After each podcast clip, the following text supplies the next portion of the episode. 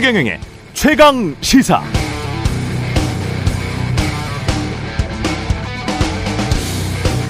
책임지는 대통령이 되겠습니다. 진영과 정파를 가리지 않고 실력 있는 전문가를 발탁해 권한을 과감하게 위임하되 그 결과에 대해서는 분명히 책임지는 대통령이 되겠습니다. 윤석열의 사전엔 내로 남불은 없을 것입니다. 진정성 있는 대통령이 되겠습니다. 손해를 보더라도 원칙과 소신, 상식과 진정성으로 다가가겠습니다. 국민의 마음을 읽지 못하면 저에 대한 지지와 성원이 언제든지 비판과 분노로 바뀔 수 있다는 겸손한 자세로 임하겠습니다. 지난해 11월 5일 윤석열 대통령이 국민의힘 후보로 선출됐을 당시 수락 연설 중 일부를 읽어드렸습니다. 진영과 정파를 가리지 않고 손해를 보더라도 진정성으로 내로 남불은 없다. 권한은 위임하되 책임은 내가 지겠다. 국민의 마음은 언제든 바뀔 수 있다는 겸손한 자세로 임하겠다. 좋았죠? 어떤 국민이 이 대목에 동의하지 않을 수 있을까요? 윤석열 대통령 취임 100일, 지금은 어떤가요? 좋습니까?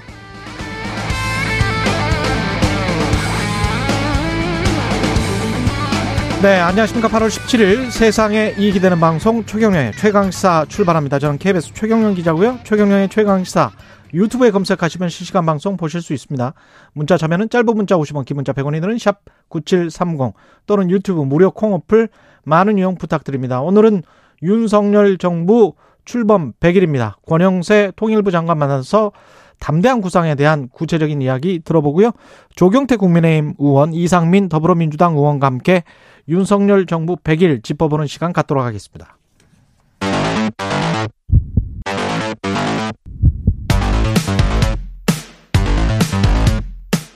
오늘 아침 가장 뜨거운 뉴스 뉴스 언박싱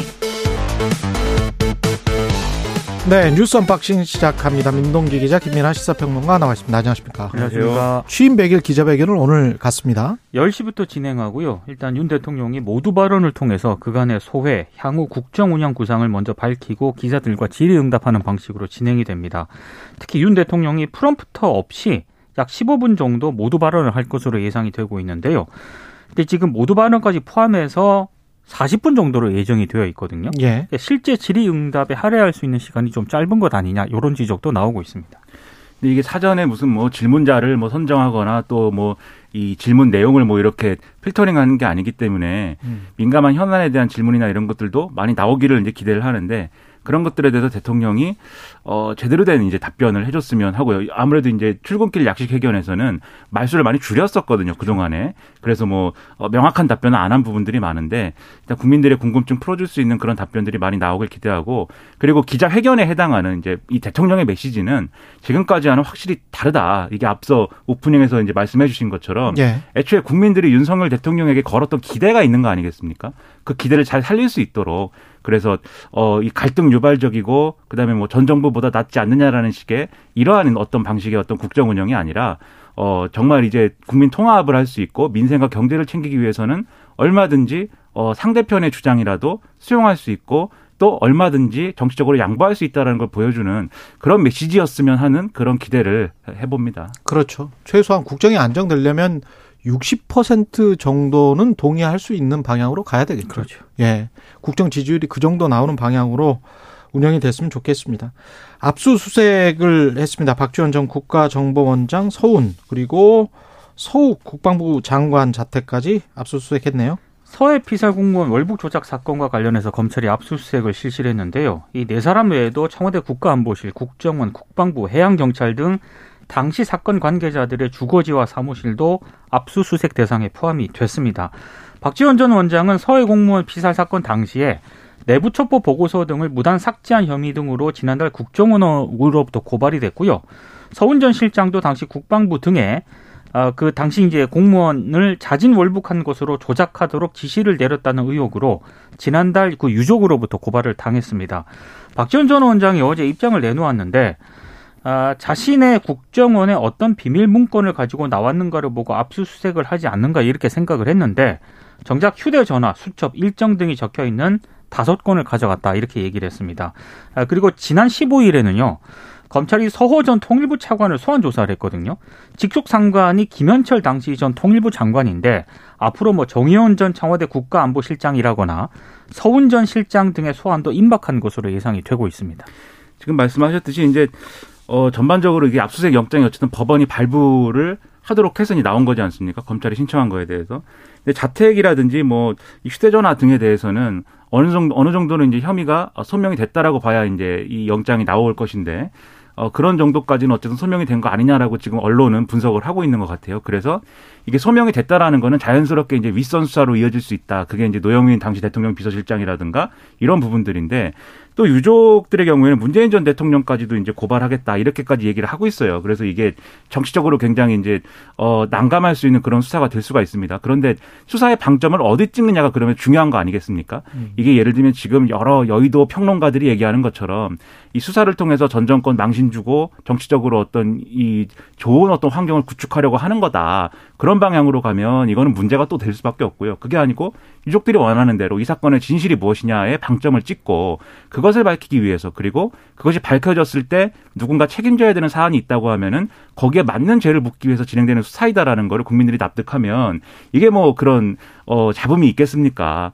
그러니까 확실하게 검찰이 그런 어떤 정치적인 중립성의 어떤 그런 부분들을 가지고 지켜가면서 수사를 하면 큰뭐 논란이 없이 마무리될 수 있을 것이다라고 기대를 합니다. 예. 어제 국민의힘 비대위가 출범했고 오늘은 이준석 대표가 신청한 비대위 정지 가처분 결정이 오늘 밤에 있을지도 모르겠습니다. 그렇습니다. 예. 어제 이제 상임정국위원회를 열어서요. 주호영 비대위원장을 포함해서 주기환 전 광주시장 후보, 엄태영 전주의 의원, 정양석 전 의원, 최재민 강원도 의원 그리고 이소희 세종시 의원 등 비대위원 임명안을 가결을 했습니다. 예. 뭐 권성동 원내대표하고 성일종 정책위 의장은 당연직으로 이제 비대위원에 포함이 됐는데요.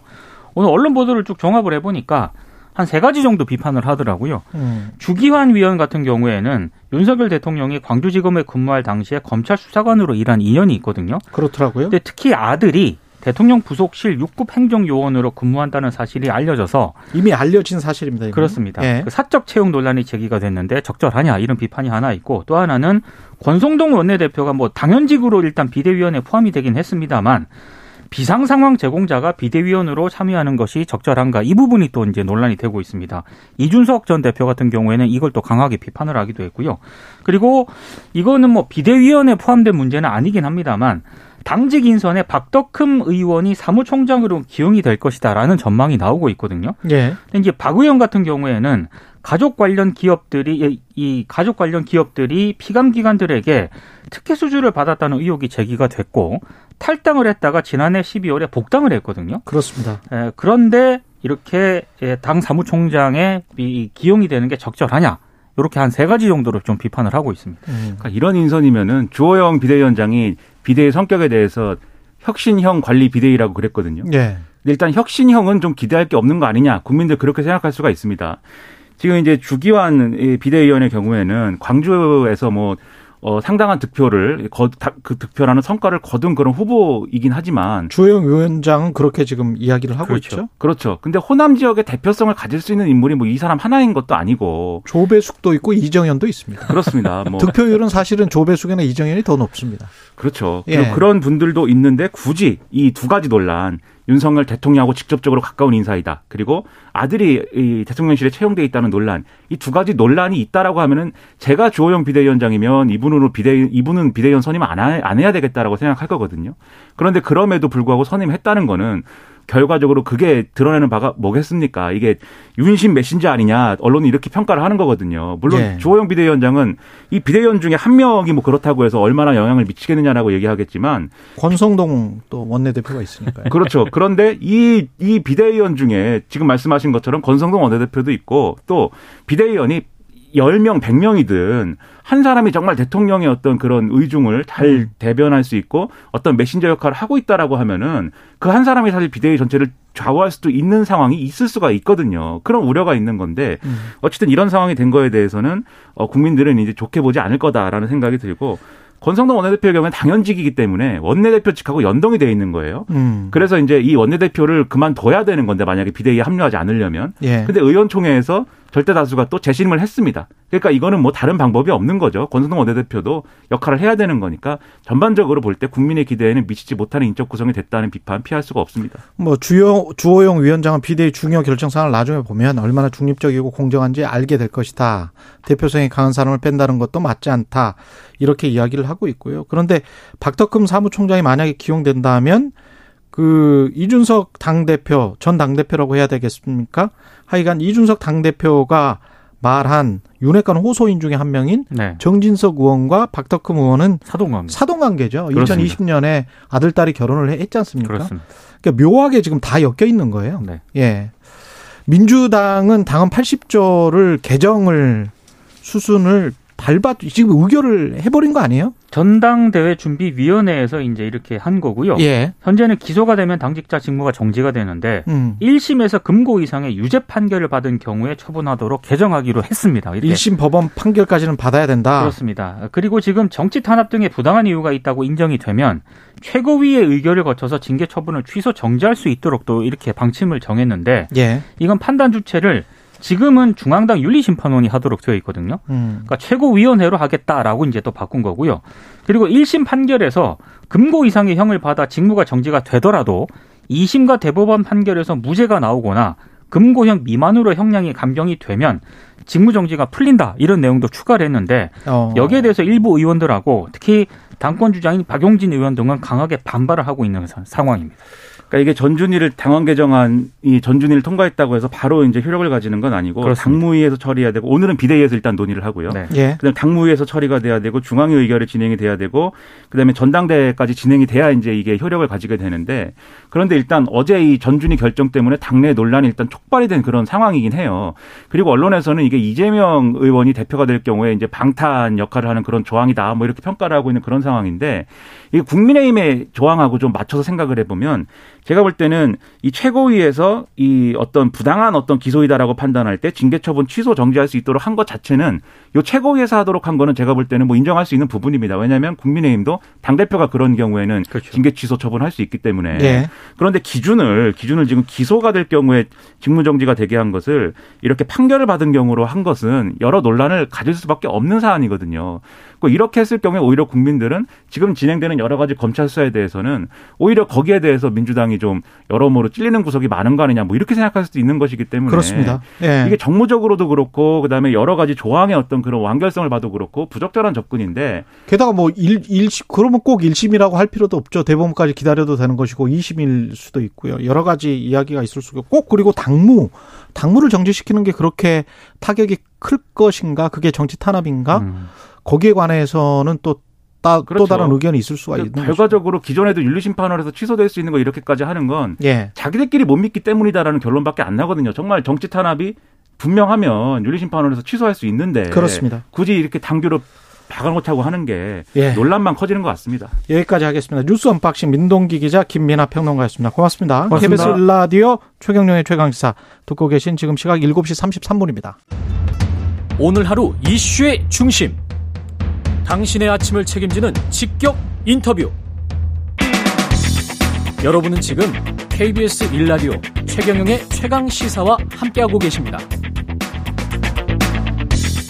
네, 윤석열 정부 출범 100일을 맞아서 오늘 특별한 분을 모셨습니다. 대통령이 지난 월요일 77주년 광복절 경축사에서 대북 메시지로 담대한 구상을 밝혔는데요. 이 구상을 구체화할 주무부처 중 한 곳입니다. 권영세 통일부 장관 나오셨습니다. 안녕하세요. 예, 안녕하십니까. 권영세입니다. 예, 담대한 구상에 대해서 간단히 설명을 좀 해주셔야 되는데 그 이전에 이제 언론 보도들을 보면 이명박 정부의 비핵 개방 3천과 어, 상당히 비슷하다 이런 지적도 나오고 있는데 다른 점도 분명히 있을 것 같습니다. 예, 그렇습니다. 그 예. 우선 그 지금 이 안보 관련 부서에서 우리 대통령을 돕는 분들 중에 이명박 정부에서 일했던 분들이 조금 있다 보니까 예.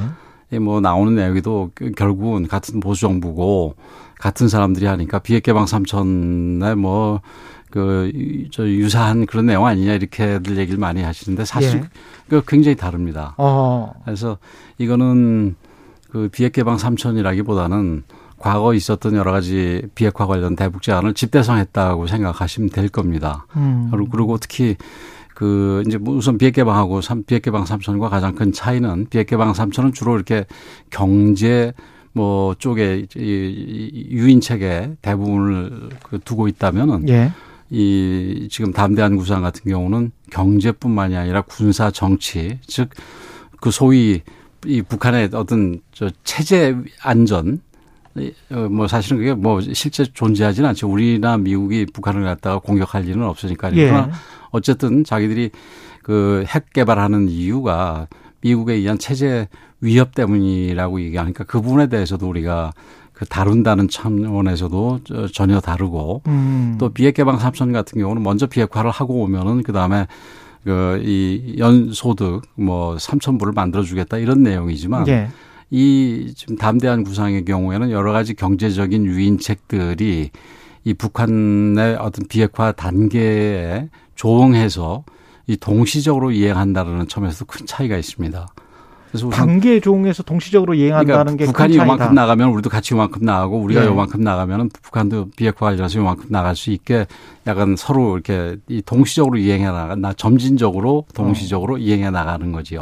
그러면 초기부터 북한이 협상장으로 나오게 되면 예. 그때부터 어떤 유인책 경제적인 유인책이 제공될 수 있는 겁니까? 예, 물론입니다. 지금 그 우리 대통령께서 지난 그 8월 15일 경축사에서 한 여섯 가지 정도를 얘기를 하셨는데 그 내용들이 뭐 어떤 거는 뭐 거의 완전한 비핵화 단계에서 이루어질 수 있는 부분도 있지만 어떤 부분은 아주 초기 단계, 뭐 실질적인 비핵화 단계까지 들어가지 않는 상황에서도 어. 실현이 가능한 부분입니다. 예를 들어서 이 식량과 자원의 교환 프로그램, 예. 소위 resource food exchange program이라고 R-FEP이라고 하는 부분이 있지 않습니까? 예. 그런 부분 같은 경우는 그 저기 비핵화 협의 초기에부터 이 시작이 될 수 있다는 거지요. 예. 그래서 그런 부분은 뭐 좀 획기적이다 이렇게 얘기를 할 수 있겠습니다. 첫 번째 지적하신 경제 유인책뿐만이 아니고 군사 정치적인 어떻게 보면 제가 이렇게 표현할 수 있을까요? 패키지로 제공될 수도 있다.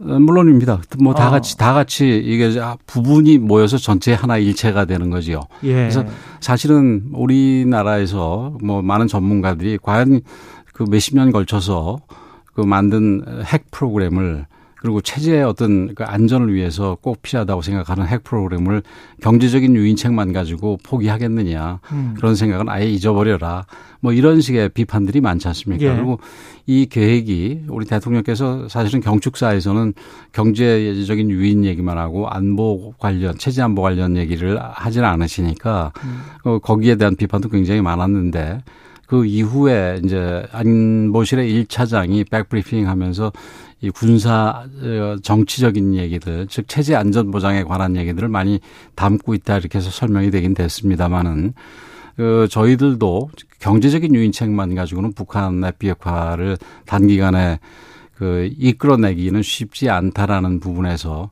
정면으로 이 북한이 이 어쨌든 표면적으로 얘기하는 핵 개발의 이유가 되는 그런 그 체제 안전 보장 문제를 정면으로 다뤄줘야 된다라는 생각에서 그 포함을 시켰습니다. 예를 들어서 뭐 군사적으로는 군사적인 뭐 긴장을 완화해서 점진적으로 그 경제적인 조치와 비핵화 단계가 진전이 됨에 따라서 나중에는 군사적인 신뢰 구축까지 돼서 뭐 군사 훈련 과정에서 서로가 상대방에 통보하고 서로 참관도 하는 뭐 이런 정도까지 갈 수가 있고요. 예를 들면은 아. 예.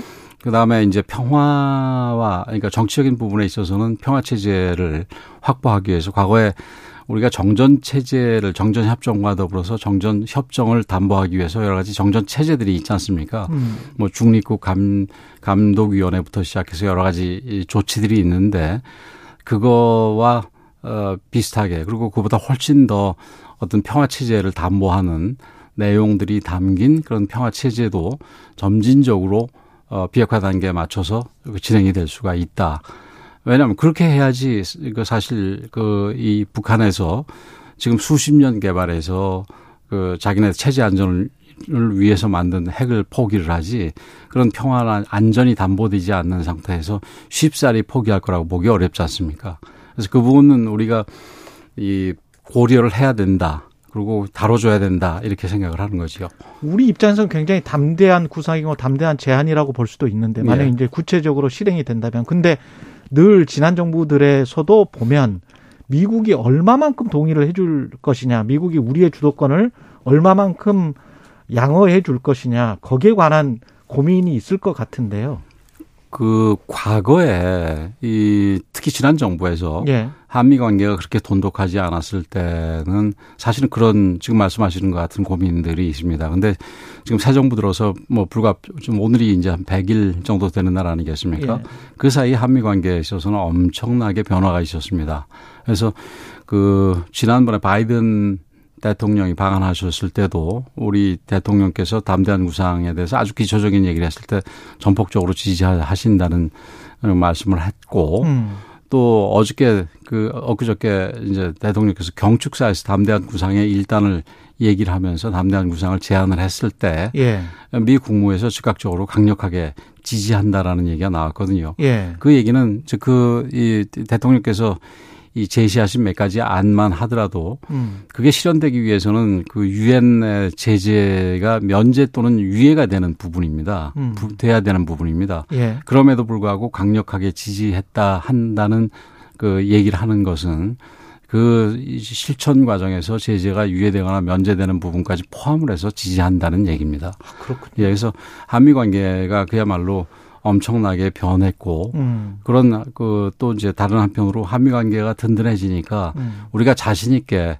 대북 혹은 뭐, 뭐 나중에 중국하고도 관련이 되는 부분입니다만 음. 중국에 대해서 우리가 과감한 조치를 취하더라도 그러니까 이이 미국과 사이에서 한미 관계에서 어떤 신뢰의 그이 뭐랄까요? 의문이라든가 의심이라든가 이런 것들이 그런 게 없기 생기지 때문에? 않 게 된다 자신 있게 제시할 수가 있게 된다 이런 면에서 한미 관계의 강화가 더욱더 중요하다 이렇게 또 얘기할 수가 있겠습니다. 중국에 대해서 과감한 조치라는 건 중국에 대해서 부정적인 게 아니고 중국에 대해서 상당히 긍정적인 그러니까 한중 중, 관계 중국은 한뭐 일예로 든 겁니다만은 예. 를 들어서 무슨 뭐 그 치포라든지 그렇죠. 예, 이런 부분에 있어서 중국과 이게 아주 허심탄회한 대화를 하는 부분에 대해서 음, 그리고 지난번에 박진 장관이 예, 중국에 가서 치포가 그도 이 개방적인 거를 그, 이, 그 플랫폼이 되게 뭐 노력하겠다 이런 부분들이 경우에 따라서는 이 한미 관계가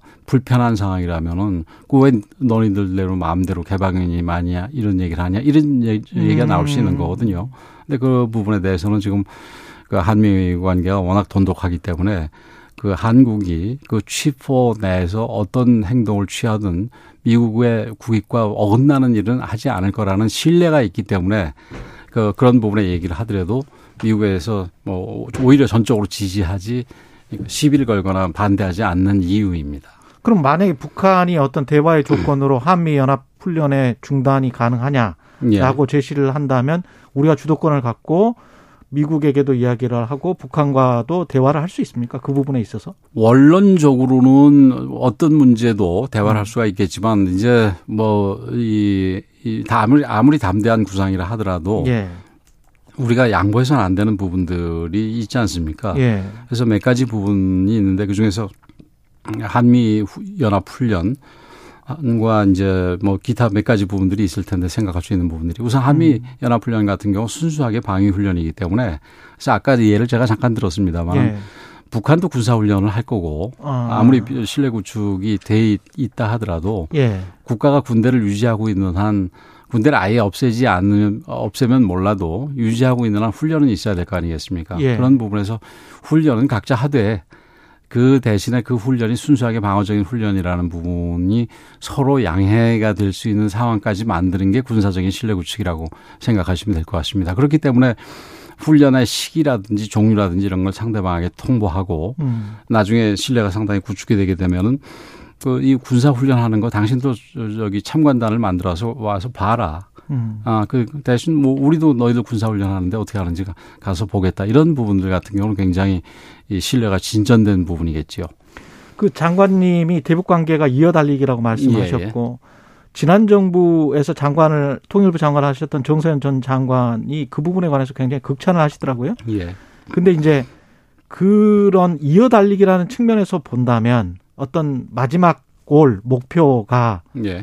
어떤 종전이랄지 아니면 그와 유사한 어떤 그런 것들로 그 가능한 겁니까? 그런 목표 설정이 종전 그 선언이랄지 이런 이게 통일 정책의 궁극적인 예. 그 end state랄까요? 그건 예. 뭐 통일이지요. 근데 예. 그 전에 이제 잠정적인 그 잠정적인 end state 최종 잠정적인 최종 목표는 남북 간의 완전한 평화 그 체제. 평화 예. 어, 체제가 갖춰지는 부분인데 그 아까 정전 얘기 종전 얘기를 했습니다만은 그러니까 지금 현재는 이제 저- 저기 정전 체제고 그렇죠. 종전. 정전 체제인데 이제 완전히 평화 협정으로 넘어가는 건 모를까 종전 아, 음, 선언이라든가 종전 체제로 가는 부분에 대해서는 저는 그렇게 필요한 부분이라고 보고 있지는 않습니다. 아하. 예. 근데 이어달리기라는 부분은 기본적인 구조들 예. 이런 부분에 있어서 어느 정부든 이 남북 관계에 있어서 평화를 바라고 통일을 바라고 이런 부분이기 때문에 아주 이 세부적인 부분에서 차이가 있을 수는 있지만 음. 큰 방향에서는 같다라는 점에서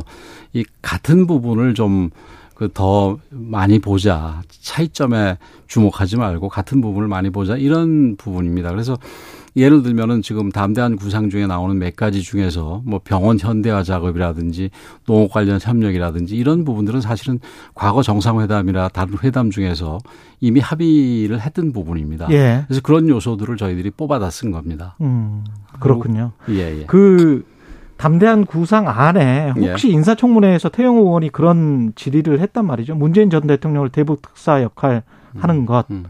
그런 것도 좀 포함 뭐, 구상을 하고 계십니까? 그, 저, 이 담당 구상이 실천해 나가는 과정에서는 뭐 수많은 고위급 회담이 있어야 되고 그 과정 중에 또 좀 어려움이 있다면 특사로 풀어야 될 부분도 있고 그래야 되겠지요. 예. 근데 이제 구체적으로 그 지금 현재 단계에서 그런 특사를 생각을 하고 있고 특사를 보내는 문제를 생각하고 있고 또 그 특사를 누구를 보내야 될지에 대해서 생각하고 이런 부분은 아직은 조금 이른 상황입니다.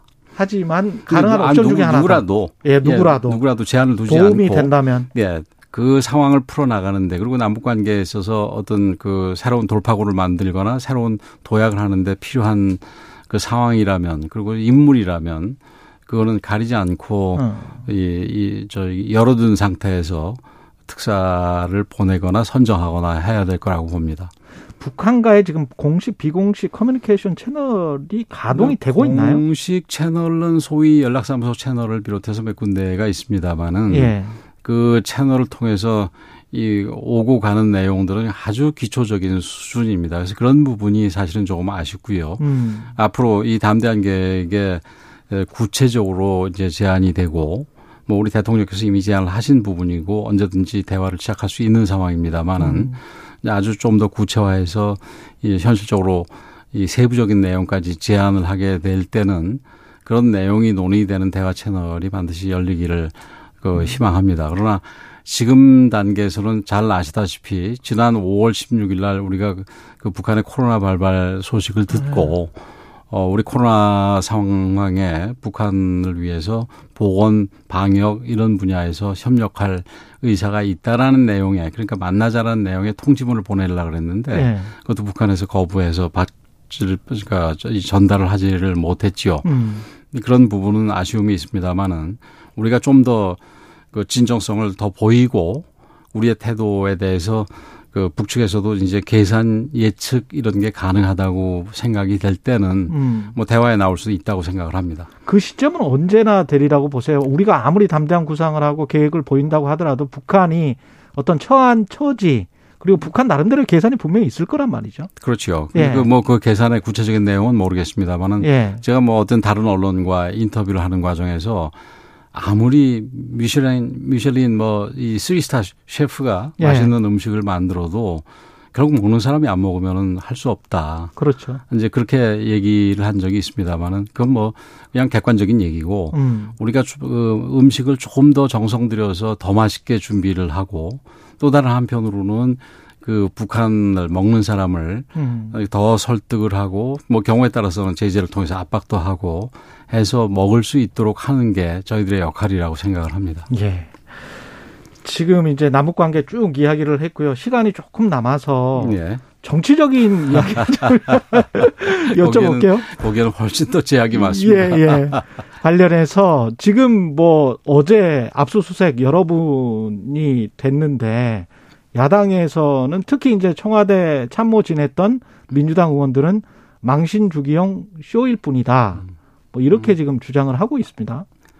글쎄요, 그 지금 현재 수사 중인 부분에서 음, 그 행정부처 장관으로서 언급을 하는 게 적절하지는 않은데 예. 아주 일반적으로만 말씀을 드리면은 그 단서가 나왔는데 그거를 외면하는 것도 또 그거는 뭐 직무유기가 되거나 예. 또 다른 범죄 내지는 뭐 범죄까지는 아니라도 불법이 될 수 있는 부분이기 때문에 그거는 뭐 원칙대로 가는 게 맞다고 생각이 됩니다.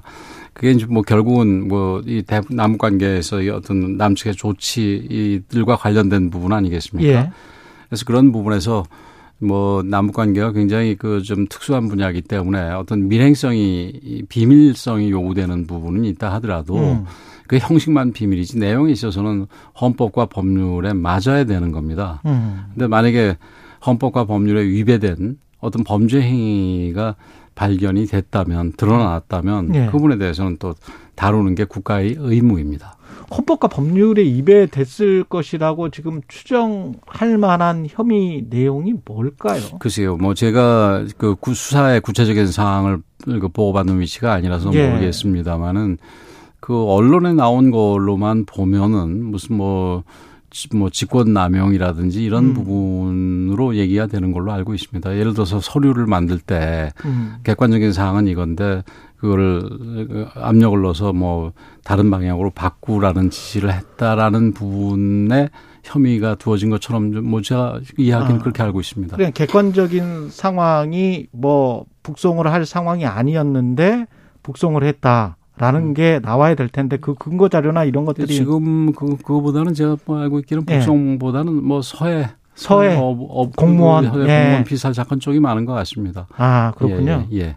어, 그쪽에 관련해서는 그러니까 거기는 어떤 사실은 그 저, 저기 동해 쪽에서 북송 부분은 그 통일부가 관여한 부분이 많은데 예. 서해 쪽은 사실은 그 통일부가 관련된 아. 부분이 별로 없습니다. 근데 음. 뭐 내용이 거기서 장점이라는 게 그 이제 구할 수 있었을 때 구하지 않은 이유 또 그 전에 이게 월북이라고 이렇게 발표한 이유 예. 그다음 월북이라고 판, 그 판단이 안 들었음에도 그렇게 판단해서 발표토록 한 이유 이런 부분에 있어서 문제가 있다는 건데 음. 그것도 뭐 저는 언론을 통해서 한 내용이기 때문에 제가 이것보다 더 나가는 건 적절하지 않은 것 같습니다. 예.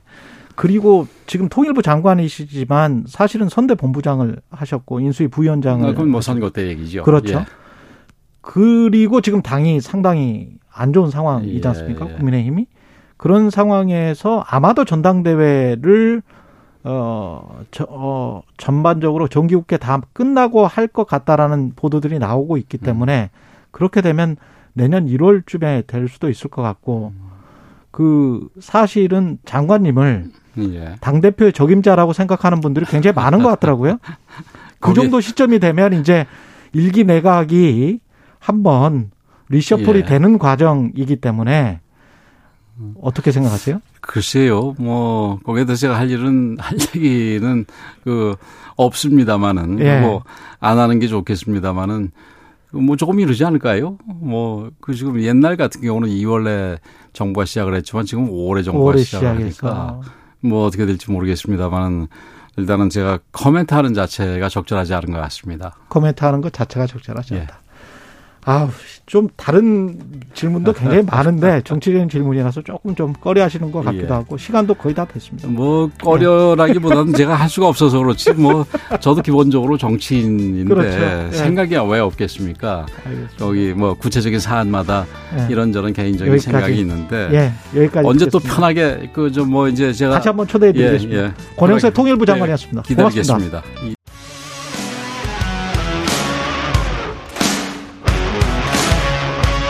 오늘 하루 이슈의 중심 최경영의 최강 시사.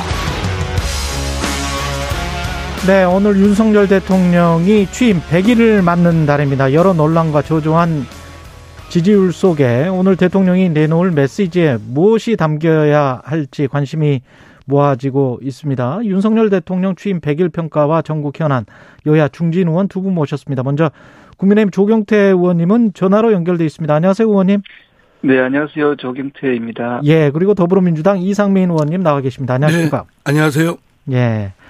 두 분이 말씀을 근데 이게 한 분은 전하고 한 분은 스튜디오에 나와 계셔서 조경태 의원님이 이상민 의원님 말씀 끝나시면 바로 그냥 들어오셔도 됩니다. 제가 특별한 네네. 말씀 안 드려도 그렇죠? 예. 네, 예. 지금 저 KBS MBC 진행한 여론조사에서는 취임 100일 맞아서 나란히 28%대의 긍정 평가 굉장히 저조한 건데 두 분은 몇 점을 주십니까? 일단 이상민 의원님부터 먼저 말씀하시겠습니까? 전 그 28점에서 10점을 빼, 빼겠습니다. 그래서 18점. 왜요? 왜냐면은 지금 22점, 그, 아니, 22% 지지도가 나온 지가 얼마 전에 있었는데. 예. 그 이후에 대통령이든 윤석열 대통령이든 정부 쪽이든 또 대통령실 참모들이든 예. 또 국민의힘 어 이든 전혀 민심의 그 이반 또는 그 반감을 전혀 깨닫지를 잘 못하고 있고 예. 그냥 뭐 그- 지- 스쳐가는 바람 이력이겠거니 그렇게 가볍게 생각하는 것 같아요. 그리고 뭐 별로 개선의 여지도 별로 보이지도 않고 음. 그 태도가 매우 불량합니다. 아, 조경태 의원님은 네.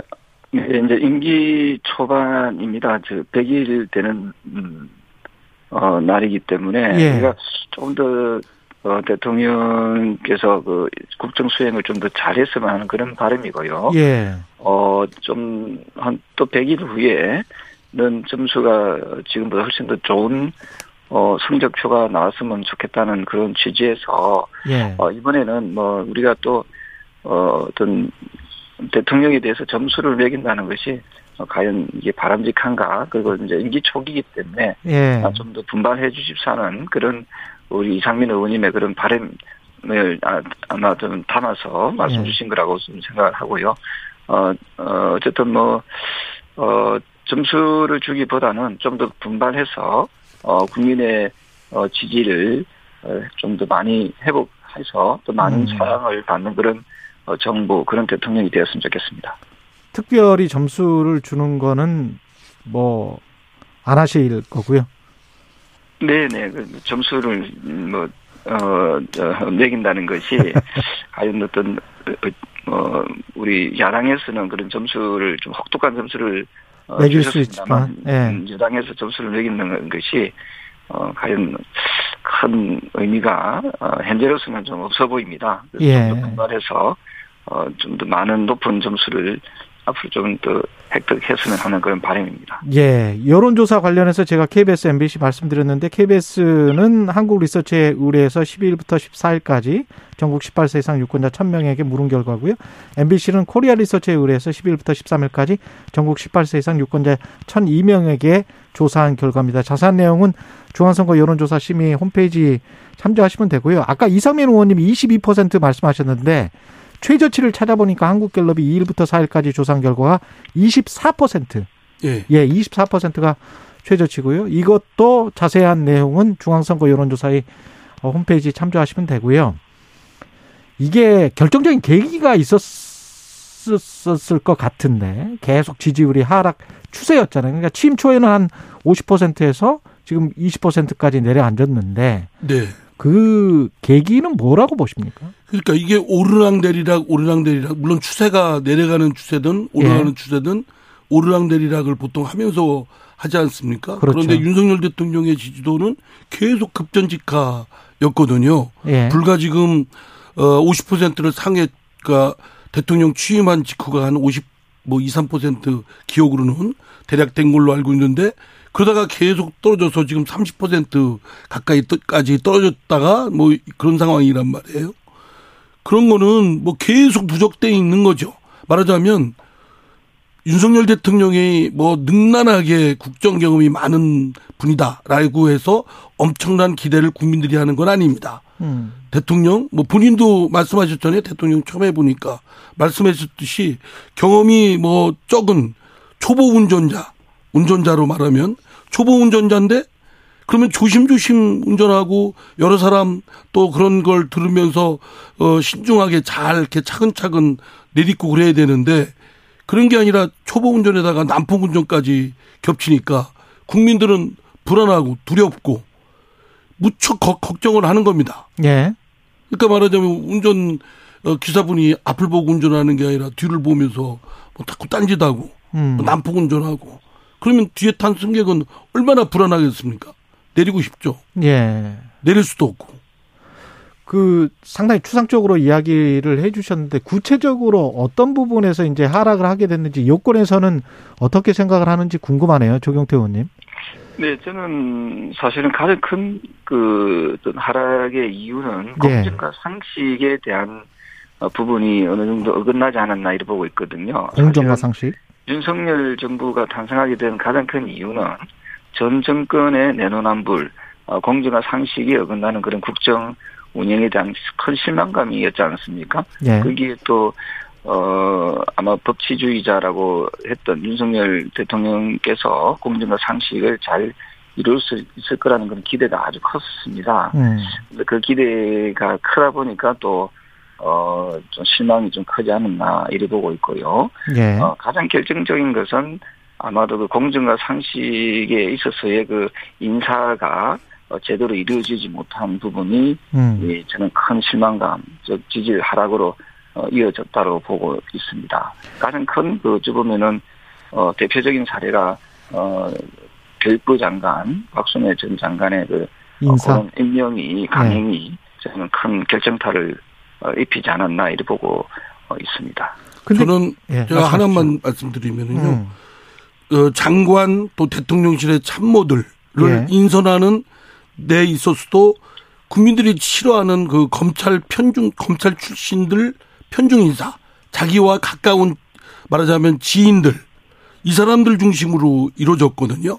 말하자면 대통령이 널리 오히려 사, 어, 0.73%의 아주 근소한 차이로 어, 대통령에 당선됐으면 반대가 또 반대파가 강고하고 어, 였으면 더 광범위하게 통합 정치로 나갔고 인선에 있어서도 그렇게 해야 되는데 오히려 검찰 출신에 편중돼 있고 또 자기 신의 알고 지내던 지인들 로 중심으로 해서 뭐 이렇게 이루어지다 보니까 그 인물들이 또 장관직이나 대통령 참모를 잘하면 또 모르겠는데 계속 갈등을 일으켰잖아요. 이상민 저하고 이름이 똑같은 행안부 장관의 경우도 아 제가 욕 대신 욕바가지 먹었어요. 예.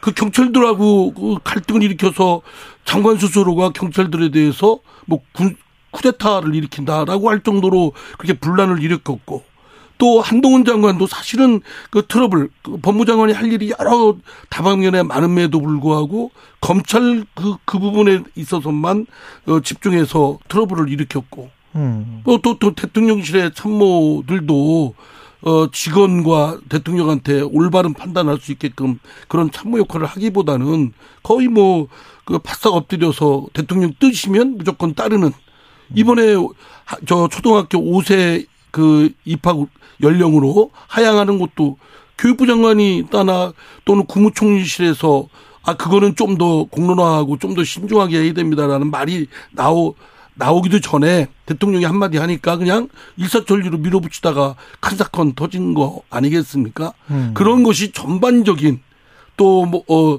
법률로 해야 될 것도 시행령으로 막 밀어붙이고 이런 것이 구- 아까 말씀드린 난폭 운전의 대표적인 예들이라고 생각합니다. 조경태 의원님.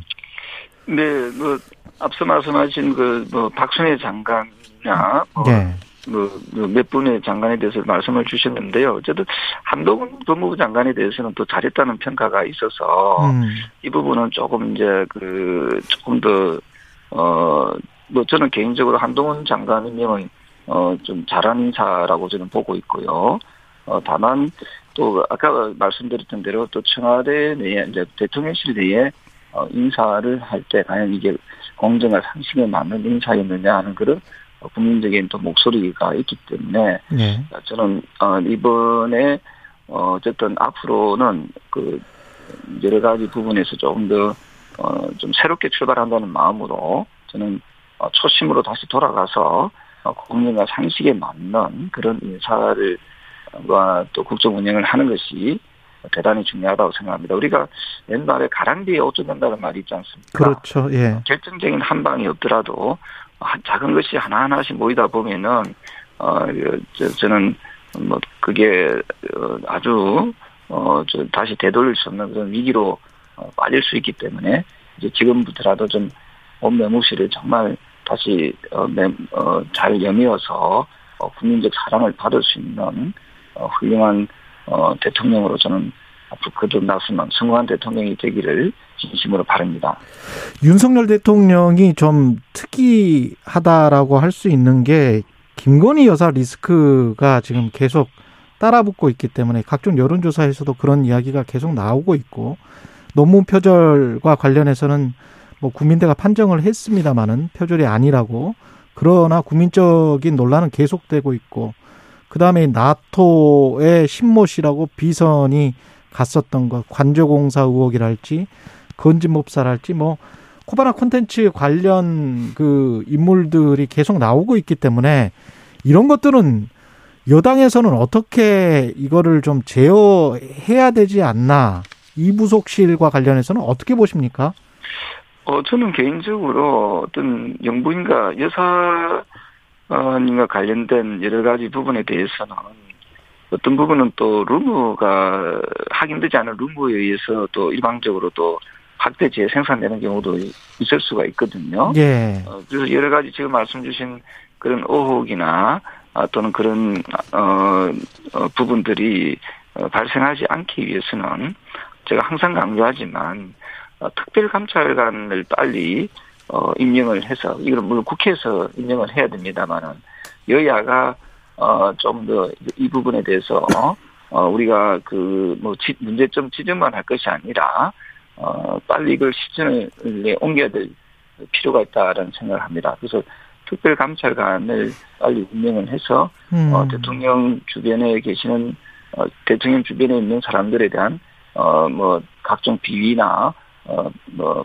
부정부패를 어, 뿌리 뽑을 수 있는 그런 안전장치를 만들어야 된다는 생각을 하거든요. 특별감찰관. 때 예. 어, 특별감찰관제가 그 유명무실화 됨으로써 어, 여러 가지 어, 그 당시에도 좀 국민적 어, 어떤 원성이 좀 자자했지 않습니까? 예. 그래서 저는 어, 지금 새 정부는 새 정부답게 어, 저는 좀 달라야 된다 이런 생각을 하거든요. 따라서 어, 특별감찰관을 빨리 임명하는 것이 어떨까 하는 매우 중요하다는 그런 대안을 제시하고 싶습니다. 뭐 특별감찰관은 이제 국회에 추천하고 대통령이 임명하는 건 지금 법이 있으니까 당연히 해야 된다고 생각합니다. 예. 그런데 이거는 뭐 김건희 씨의 문제는 특별관찰관이 있다고 해서 지금 제동할 수 있는 상황이 아니고 지금 김건희 씨와 관련된 주변 문제 또 또는 대통령의 주변 문제가 지금 계속 대선 때부터 불거져 나왔고 지금도 진행형이라고 생각됩니다. 네. 뭐 최근- 최근에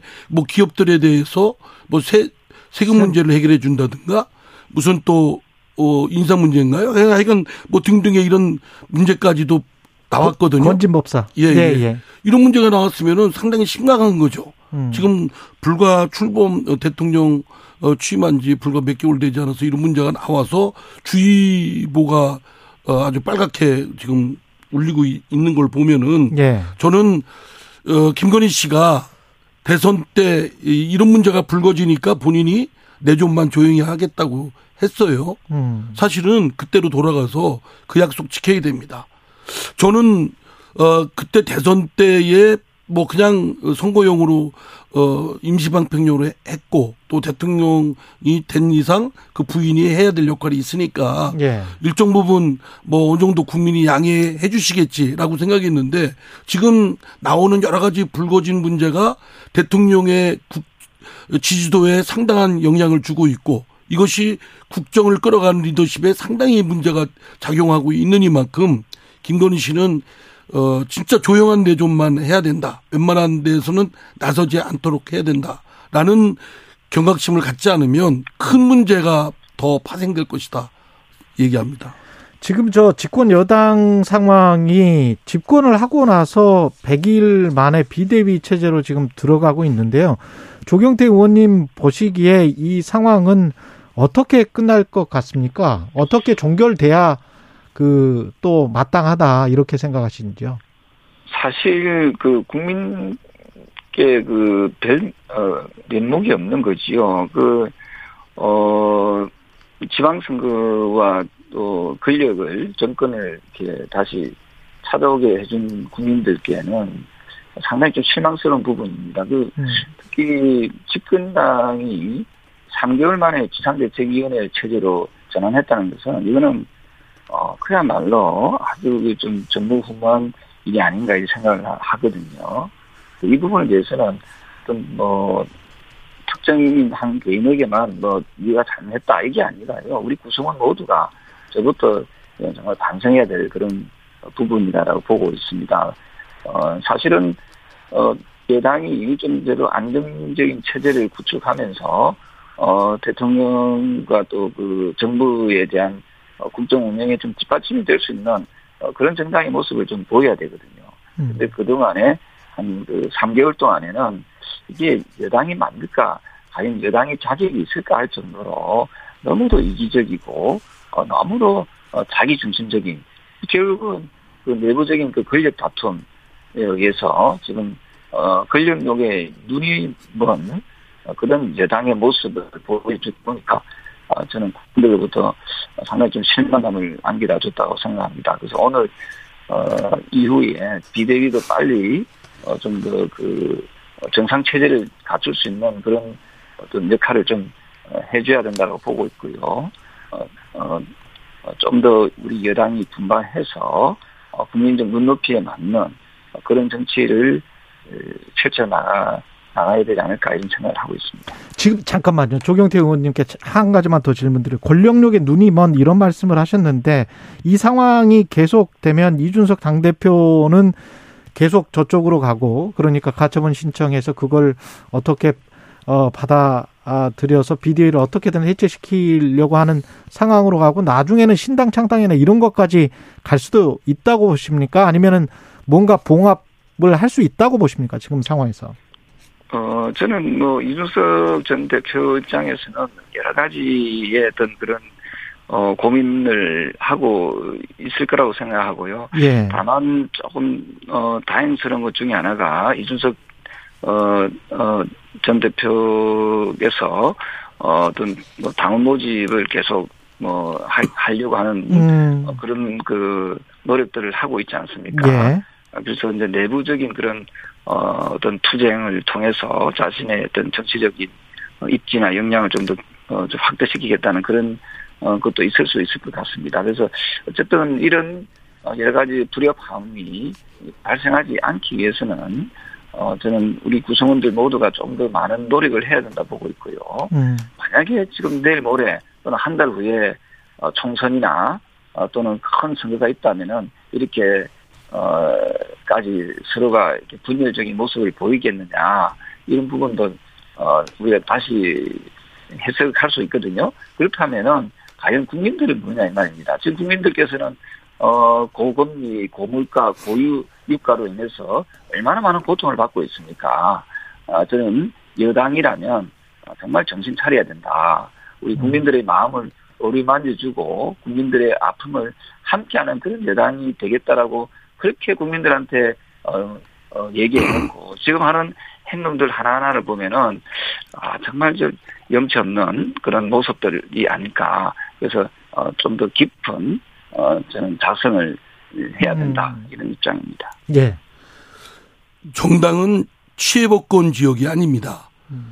그 이번 그 비대위 사태의 본질은 소위 불법 그 당권 친위 쿠데타입니다. 윤석열 대통령 측근들이 저지른 그 엄연히 정식의 당 대표가 있는 사람을 내쫓고 이번에 비대위에서 드러났듯이 그 윤석열 대통령 친위 세력들이 그 쿠데타 일으켜서 당권을 어, 쥐어잡은 그런 것이 본질이기 때문에 사법부가 그냥 정당의 자율성만 해야 된다라는 거에 머물러서 이를 그냥 못 본 채 해서는 안 되고요. 이런 때일수록 절, 적극적으로 나서서 절차적 중대한 하자에 대해서 단죄, 가처분 결정을 인용을 해야 되고요.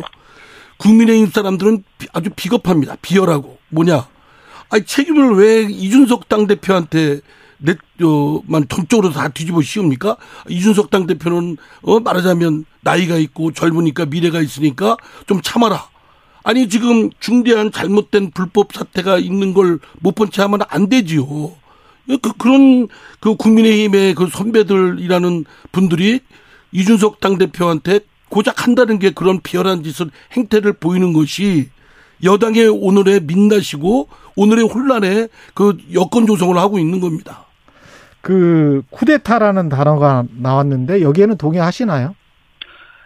어, 저는 그, 어, 저, 이 상민 전, 아, 이상민 행정부 장관도 쿠데타라는 말씀하시고. 아, 예, 예, 예. 이상민 의원님께서도 어, 쿠데타라는 말씀하시는데, 이 단어가 너무 쉽게, 어, 인용되는 것이 과연, 어, 물론 뭐 심정은 충분히 이해하고요. 예. 어쨌든 그런 표현까지 나올 정도로, 어, 까지 나, 나, 나오지 않도록 우리 당이 더 잘해야 됩니다.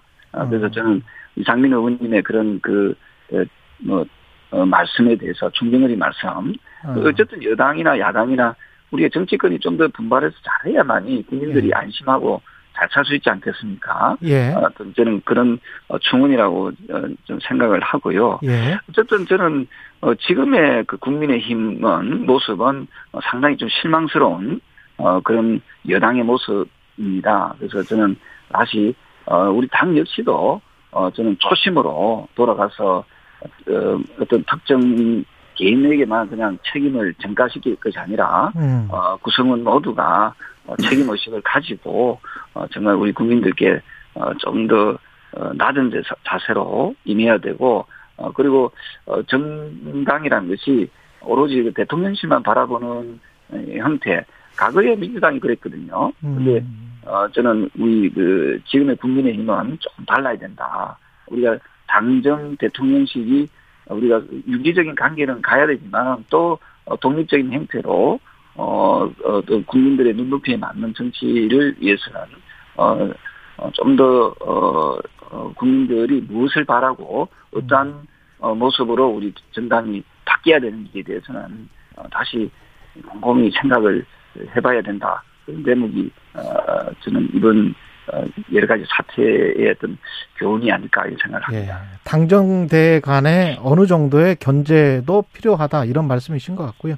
아까 저 이상민 의원이 말씀하신 한국갤럽 그 긍정률이 윤석열 대통령이 52% 출발했던 것 이건 계속 지금 제가 말씀을 드려야 돼서 어쩔 수 없이 말씀드립니다. 5월 10일부터 12일까지 조사한 결과고요. 자세한 내용은 중앙선거 여론조사의 홈페이지 참조하시기 바랍니다. 이제 지지율은 안 나오는 대목이라서 다행입니다. 더 이상 말씀 지지율은 말씀을 안 해주시면 좋을 것 같고요. 두 분은 그 민주당과 관련해서는 어떻게 보십니까? 그 지금 현재 당원을 80조를 바꾼다라고 전대위에서 의결을 했어요. 근데 이제 이게 여론도 그렇게 좋지 않은 것 같고 그 다음에 이재명 방탄용이다라는 이 프레임에서 벗어날 수 있을까? 어떻게 벗- 보세요? 벗어나지 못하죠. 그러니까 음. 멍청한 짓을 하고 있는 겁니다. 뭐 저희 제가 속한 당의 아니 한 일부 결정 과정이지만 예. 지금 참 눈치 없어요. 그러니까 이게 각 지금 더불어민주당이나 국민의힘이 서로 득이 아니라 독대는 행동들을 하고 있는 겁니다. 예. 지금 저희들은 작년이 이어 지금 대선 어 지방선거까지 3연패 계속하고 있거든요. 예. 내부 성찰 치열하게 노선 투쟁 벌이고 개과천선을 해야 되는데 개과천선하기보다는 국민의힘 이런 쪽에 지금 신경 쏠려서 좀 아, 좀 뭔가 살 길이 트였구나 이렇게 생각을 하는 겁니다. 음. 이게 말하자면 국민의힘이나 윤석열 대통령의 헛발질이 우리 저희들한테는 지금 독이 되고 있는 겁니다. 그러니까 이런 것들 감히 하고 있는 겁니다. 음. 국민들 여론도 안 좋고 또 해소도 안 되고 이건 정치개혁 차원의 우리가 대국민 약속으로 한 건데 불과 몇 년 되지 않아서 뭐 한다. 뭐 이재명 의원하고 관계 없는 거다라고 하는데 그건 손바닥으로 하늘 가리는 격이고요. 어. 다들 그렇게 생각하는데 본인만 아니라고 하면은 아닙니까? 그건 말이 안 되는 거고. 예. 뭐 아직 과정이 남아 있습니다만 이- 계속 만약에 이런 쪽으로 저희 당도 빠지면 수렁소로 빠지는 거죠. 예. 조경태 의원님은 네, 그, 결국 한마디로 이럴 때 쓸 수 있는 표현이 도찐 개찐이라는 표현을 쓰지 않습니까? 어, 결국은 그 제1야당, 예. 어, 또 최다 다수 의석을 가지고 있는 그 더불어민주당의 어떤 그런 본질이고 모습이지요. 어, 극히 상식적이지 못한 어, 그런 그 부분입니다. 어, 내용을 아시다시피 당헌 80조에 보면은 부정부패로 기소된 당직자의 의 직무를 어, 정지한다는 내용 아닙니까? 예, 그렇습니다. 그래서 저 도덕이 재, 재발 재, 저린다고요. 예. 아마도 그 기소가 좀 유력시 된다는 것도 역설적으로 표현하는 거 아니겠습니까? 예. 그렇다면 어, 국민들께 모범을 보여야 될 정치인들이 이 마치 어, 범죄자들을 또는 범죄자를 옹호하는 정당의 모습을 갖춰서 과연 그게 개혁 정당이라고 할 수 있고 또 진보 정당이라고 할 수 있겠습니까? 음. 어, 저는 어, 이런 당헌 개정은 저는 절대로 어, 뭐 나무당이지만 어, 절대로 해서는 안 된다 하는 생각이고요. 오히려 우리 정치권이 어, 국민들께 좀 더 혹독하고 또 그 엄격한 그런 쇄신을 통해서 어, 거듭나는 그런 어, 선진 정치를 예, 해야 된다 이런 생각을 합니다. 어, 절대 셀프 면죄부를 주는 식의 어, 그런 어, 무리 무리한 어, 당헌 개정은 안 했으면 하는 그런 바람입니다. 국민의힘 입장에서는 그런 언론에 그런 이야기가 나왔었잖아요. 그 이재명 당대표가 되면 thank you다라는 약자가 등장을 했었는데 조경태 의원님도 같은 생각이세요? 아, 그, 어찌 보면 역설적인 부분이고 좀 섭섭한 부분이죠. 지금, 어, 어 저희 당이 이렇게, 어, 잘 못하고 음. 대통령 지지율이 이렇게 하락함에도 불구하고, 어, 이걸 그, 국- 더불어민주당이 100%다 흡수해내지 못하고 있지 않습니까? 예. 그것은 결국은 국민들이 봤을 때도 더불어, 지금의 더불어민주당은, 어, 국민의 힘을 어, 대체할 만한 그런 대한정당이 아니다 하는 것을 보여주는 거거든요. 음. 어, 저는 우리 정치가 언제 이렇게까지 타락했는지 모르지만 음. 어, 저는 어, 여야 모두가 어, 반성하고 어, 저는 다시 일어서는 그런 어, 계기가 되, 되길 바랍니다. 보통 정치인들은 상대당에 못 해주길 바라거든요. 예. 어, 저는 그런 정치는 아주 후진적인 정치라고 그렇습니다. 어, 생각합니다. 30초 정도 남았는데요. 예, 마지막으로 대통령께 하시고 싶은 말씀을 이상민 의원, 조경태 의원 각각 25초씩만, 20초씩만 해 주시기 바랍니다. 예. 예. 대통령이라고 해서 왕이 아니다. 음. 대통령은 왕이 아- 아닙니다. 마음대로 하는 게 아닙니다. 사람을 쓰는 거, 장관, 참모들 쓰는 거 마음대로 하는 게 아닙니다. 아무나 쓰는 게 아닙니다. 음. 정책도 마음대로 하는 게 아닙니다. 이랬다 저랬다 난폭 운전해서는 안 됩니다. 예. 예. 조경태 의원님. 저는 그 공정과 상식이라는 그 아이콘으로 대통령이 되셨습니다. 그때는 어, 그 공정과 상식을 지킬 수 있도록 해야 되고요. 어, 그러기 위해서는 어, 초심으로 돌아가야 한다라고 저는 보고 있습니다. 어, 어, 오늘을 계기로 해서 어, 저는 공정과 상식 그리고 정의가 어, 넘실거리고 살아 숨쉬는 어, 그런 사회, 그런 대한민국 국민의힘 어, 조경태 바랍니다. 의원, 더불어민주당 이상민 의원이었습니다. 고맙습니다. 네, 감사합니다.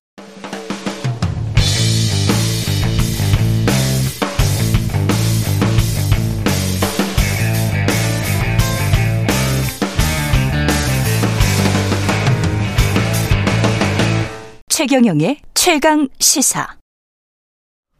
네, 어제 윤석열 정부 첫 부동산 대책이 발표됐는데요. 규제 완화를 키워드로 해서 공급 늘리겠다. 5년간 전국에 주택 270만 호 공급하겠다라는 계획입니다. 경제정의실천시민연합 경실련의 김성달 부동산 건설 개혁본부 국장 나와 계십니다. 안녕하세요. 네, 안녕하세요. 예, 공급 확대 뭐 후보 네. 시절부터 계속 강조를 그렇죠. 한 거니까요. 예. 종합적으로 한번 평가를 해주시면. 그러니까 이제 말씀하신 것처럼 공약 때도 또 예. 국정과제에도 계속 공급 확대책 얘기돼 있었고 그때마다 얘기한 것이 공급 부족이 집값을 올렸다. 음. 그래서 이제 공급이 필요하다. 대규모 공급하겠다라는 거거든요. 예.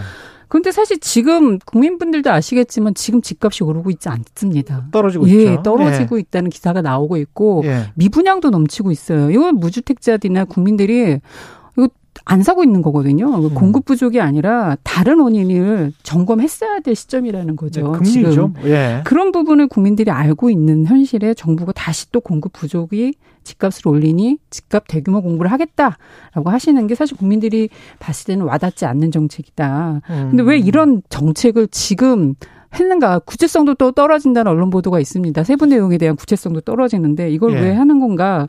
이게 무주택자 위한 정책이라고 볼 수 없고요. 어떻게 예. 보면 지금 집값이 떨어지는 것 때문에 민간의 그 분양이 잘 안 된다라는 보도 또 공급에 대한 리스크, 사업성이 받쳐주지 않는다는 리스크에 대한 불안감이 떠는 민간에게 오히려 더 많은 규제 완화를 해줄 테니 걱정 말아라. 이 정부가 음. 또 집값 거품 떠받쳐 줄 의지가 있다라는 신호를 보이려고 이걸 발표한 거 아닌가. 이제 다분히 그런 의도가 있는 거 아닌가라는 생각이 들고요. 아니라면 거품 뭘 예. 떠받쳐 줄 떨어지지 못하도록 아. 더 많은 규제 하나로 어, 장사 계속 되도록 정부가 어, 좀 해주겠다라는 신호로 나온 대책이 아닌가 싶고요. 예. 아니라면 장관께서는 과거에도 집값에 대해서 좀 떨어져야 된다는 의도의 말씀하신 적이 있으시거든요. 아니 실제로 음. 어제 TV조선과의 인터뷰에서 원유령 장관이 네. 2, 3억 정도 떨어지는 거는 경착륙이라고 볼 수가 없다. 자연스러운 현실이니까 받아들여야 된다. 뭐 이런 식으로 이야기를 했거든요. 그렇죠. 말씀은 그렇게 하셨거든요. 예, 그 예. 지금의 집값이 음. 정상적인 집값이 아니라는 내용의 말씀들을 하셨기 때문에 예. 그게 이 대책하고 사실 이어지지 않습니다. 이 아, 대책은 이어지지 않는다. 이 대책이 나오면 집값이 더 떨어질 거라고 보이지 않고 오히려 더 많은 규제 완화와 특혜로 건설업계나 민간에게 더 많은 주택을 시장에 내놓게 하려는 어. 의도가 있는데 어. 그 집들이 집값을 떨어뜨리기에는 사실 가격이 제일 중요하거든요. 그 가격. 비싼 가격이죠. 가격으로 예. 나오면 시장은 자극받지 떨어지지 않습니다. 근데 사실 지금 민간에게 싸게 공급하라는 거는 시장 경제에서 맞지 않는 얘기잖아요. 민간은 음. 어떻게든 사업이 되면 비싸게 팔 것이고 사업이 안 되면 아예 사업이 들어오지도 않겠죠. 예. 그런 민간 보고 더 많은 규제를 풀어서 공급하라고 하는 게 어떻게 보면 민간에게 규제를 풀어주기 위한 어떻게 보면 의도가 있는 정책이다. 이번 대책은 그렇게 보여지고요. 저희가 또 그렇게 보는 이유 중에 하나가 음. 지금 무주택 서민들이 원하는 건 민간의 그런 비싼 주택이 아닙니다. 내 집 마련을 희망하는 분들이 원하는 거. 지금 미분양이 나오고 있는 것 자체가 비싸서 무서워서 떨어질까봐 무서워서 거부하고 있는 거거든요. 그렇죠. 예. 그런데 그런 분들에게 또 다른 민간 공급 확대하라고 하는 것이 사실 맞지도 않아요. 서민들이 음. 원하는 건 내가 지금 부담 가능한 떨어질 걱정 없는 적정한 수준의 공공주택이고 그거는 민간이 할 수 있는 게 아니라 공공이 할 수 있는 영역입니다. 공공이 할수 음. 있는 거죠. 거품이 떨어지지 않도록 원가에 적정 이유만 붙이면 되는 주택을 공급할 수 있는 건 민간이 할 수 있는 영역은 아니거든요. 예. 그런 공공주택 확대가 오히려 지금 어, 이 시기에는 더 맞는 정책이다. 그런데 아. 사실 이번 대책에 대규모 공급량이 포함되어 있지만 공공주택이 50만 호 정도 포함되어 있습니다. 전체가 270만 호에 공공주택 50만 호인데 아. 50만 호의 세부 내용도 사실 불분명하고 예. 그 중에서 그나마 와닿는 건 올해 3천 호를 차전 청약하겠다는 겁니다. 3천 호. 올해 공공 연내. 주택을 예. 그 3천 호가 어떤 주택이냐면 뒤에 좀 말씀드리겠지만 예. 공약 때나 계속 강조해왔던 원가 주택, 첫집 주택 아. 이런 실현을 이번에 사전 청약 방식으로 3천 호 하겠다고 하는데 건물만 사는 거 말씀하시는 거죠, 지금? 그것도 포함되어 있습니다. 3천 호 중에? 예, 포함되어 예. 있는 사실 그 역세권 첫집 주택의 토지 임대 방식이긴 하지만 예. 원가 주택은 사실 공공분양 방식이라서 그 안에 섞여 있을 겁니다만 음. 그 내용들도 지금 사실 정확하게 이 안에 담겨져 있지 않아요. 무엇보다 구체성이 많이 떨어지는군요. 저는 예 그러 여러 번 이 공급 확대책을 얘기해 왔고 핵심이라고 했음에도 불구하고 이번 대책에서 이렇게 구체성이 떨어지는 것이 사실은 참 이게 좀 국민들이 보기에는 와닿지 않는 정책이다라는 생각이 듭니다. 재개발 재건축 규제 완화를 해서 공급을 많이 늘리면 가격이 떨어 질 것 아닌가 이게 이제 정부의 논리였지 네, 않습니까? 네. 쭉. 근데 가격이 분양가는 어떻게 나올 거라고 생각을 하세요? 그러니까 이게 분양가는 이게 이런 것 같습니다. 분양가는 지금 현재 원래는 서울 같은 경우는 분양가 상한제가 이루어지고 있어야 됩니다. 신규 공급 같은 경우는 근데 예. 지금 정부가 자꾸 상한제를 무력화시키면서 상한제 효과가 없어진다는 문제가 있는데요. 음.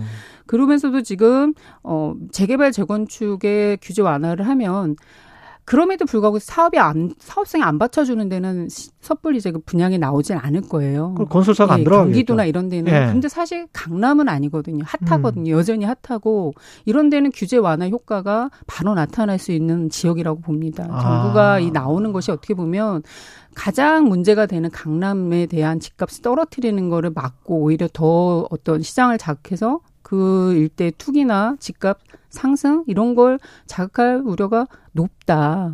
그러니까 강남 타겟 정책 아니냐? 그렇죠. 수요- 수요가 지금, 계속 있는 예, 강남. 지금 이런 상황에서 규제 완화를 믿고 섣불리 들어갈 수 있는 사업지는 또 제한적이라고 저는 보여지거든요. 그 중에서도 hot한 그렇겠습니다. 지역만 들어갈 텐데 대부분은 강남이나 서 경기도 아주 hot한 지역, 또 강북에서도 좀 hot한 지역 중심이지 모든 전국에 다 이 대상으로 해서 어, 시장에 바로 영향을 주긴 쉽지 않을 거라는 거죠. 음, 아주 좋게 본다면 제가 반론 차원에서 질문을 드리는 건데요. 그러니까 정부는 시장에서 이루어지는 가격에 대해서는 건드리지 않고 우리는 네. 그냥 공급만 꾸준히 하겠다. 네. 그게 윤석열 정부 원희룡 장관의 마음속에 있는 것 같은데 네. 거기에 관해서는 어떻게 생각하십니까? 그 이제 보수나 이런 정부에서 항상 강조했던 게 민간은 시장 경제에 맡긴다. 그렇죠. 대신 공공은 철저하게 공공성을 강화하는 방향으로 음. 가겠다라는 정책이 항상 과거에도 있었습니다. 그러니까요. 그- 근데 네. 사실 민간에 지금 나와 있는 건 규제라고 보기에도 사실 해석이 분분해요. 예, 음. 지금 말씀하신 아까 재건축 규제라는 것들이 재건축 초과이익 환수, 안전진단 기준을 완화 뭐 이런 내용인데 이게 어떻게 보면 무주택 서민들의 입장에서는 당연히 가야 될 정책들이거든요. 사업을 하는 데 있어서 불로소득이 발생하면 공공이 인허가권으로 용도도 변경해주고 종, 종상향도 해주고 용적률도 늘어나서 사업성을 올려주는데 당연히 거기서 나오는 이익의 절반 정도는 공공으로 들어와서 다른 서민들을 위해서 쓰여지는 건 어떻게 보면 되게 합리적인 장치라는 거죠. 예. 그걸 규제로 해석하는 것 자체가 동의할 수 없는 거고 음. 또 하나 안전지단이라는 것도 노후도가 기본으로 해야 사업을 재개발 그렇죠. 재건축에 설득력이 있는 거지 안전진단 기준을 무- 조금 후퇴시키면 노후도가 아니라 사업성이 높은 사람 사업성이 그러니까, 높은 예. 단지. 그렇죠. 그거는 예. 기본적인 재개발 재건축에 또 맞지 않고 환경에도 역행하는 거죠. 환경 안전이나 음, 막 이런 부시, 부분에서도 부수, 부수니까 이제 건축물 쓰레기, 쓰레기가 그쵸. 많이 나오겠죠. 예. 무분별한 사업을 조장하는 것이 이게 무슨 시장 원리에 맞는 것도 아니다라고 보여집니다. 오히려 예.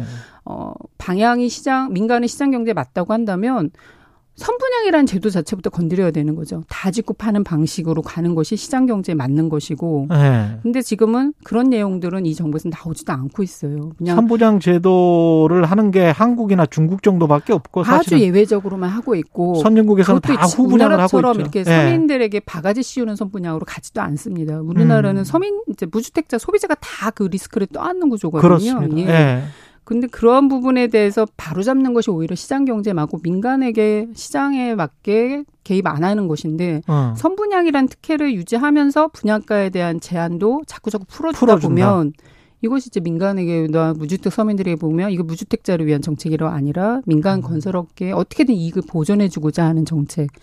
어, 지금 토지주들이나 부동산 부자들에게 어떻게든 사업을 더 추진해서 서민들이 또다시 이 비싼 분양가 폭탄 주택을 떠안게 하는 주택 아닌가 의심되는 거죠. 그러니까 시장의 상황 때문에 가격은 기존의 재고 물량 그러니까 기존의 주택들의 그 매물가는 좀 낮아진다고 하더라도 신규 분양되는 가격은 정부의 정책 때문에 높아질 수 있다. 그 신규 민야, 민간의 시장이라는 것은 음. 떨어지는 시세의 영향을 미- 받을 수밖에 없을 겁니다. 시세예요. 그렇죠. 민간 공급은 그냥 시세입니다. 떨어지는 지역에서 시세이긴 한데 문제는 그 방향이 떨어지도록 하는 방향에 그 비슷한 수준의 또는 그보다 조금 항상 신규 분양가는 기존 주변 지역보다 조금 높게 분양가가 자유로할 땐 그렇게 올- 책정이 되어 왔었거든요. 음. 그러면은 떨어지는 집값이 다시 반등할 수 있는 기회를 제공할 수가 있다고 또 강남 이런 데에서는 아. 그래서 이게 지금 그런 걸 염두에 두고 나온 거 아닌가라는 생각이 드는 거고요. 오히려 가격이 떨어지는데 브레이크를 받고 있는 정책이 아닌가. 그럴 우려가 매우 높다. 네. 항상 그 강남이나 이런 데에서는 음 시세보다 조금 낮은 주택이 나온다 하더라도 일단 그 주택이 시장에 나오면 다시 또 그 투기 주장이나 집값 상승에 대한 기대가 커지는 것이 지금까지 강남에서 계속 나타났던 현상입니다. 그래서 음. 강남은 정부가 지금 이러한 규제 완화를 풀지 않으면 대부분 강남도 사실은 사업성에 대한 리스크가 커지기 때문에 섣불리 사업에 나오지 않을 수도 그렇죠. 있거든요. 네. 근데 정부는 자꾸 그러한 것들을 규제 완화로 더 리스크를 줄여주고 줄여주고 하면 강남에서도 재개발 재건축이 나올 수 있게 되고 그럼 음. 주변 시장 가격은 또 자극받을 수 있다. 그게 지금까지 계속 반복되어 왔던 현상이라는 겁니다.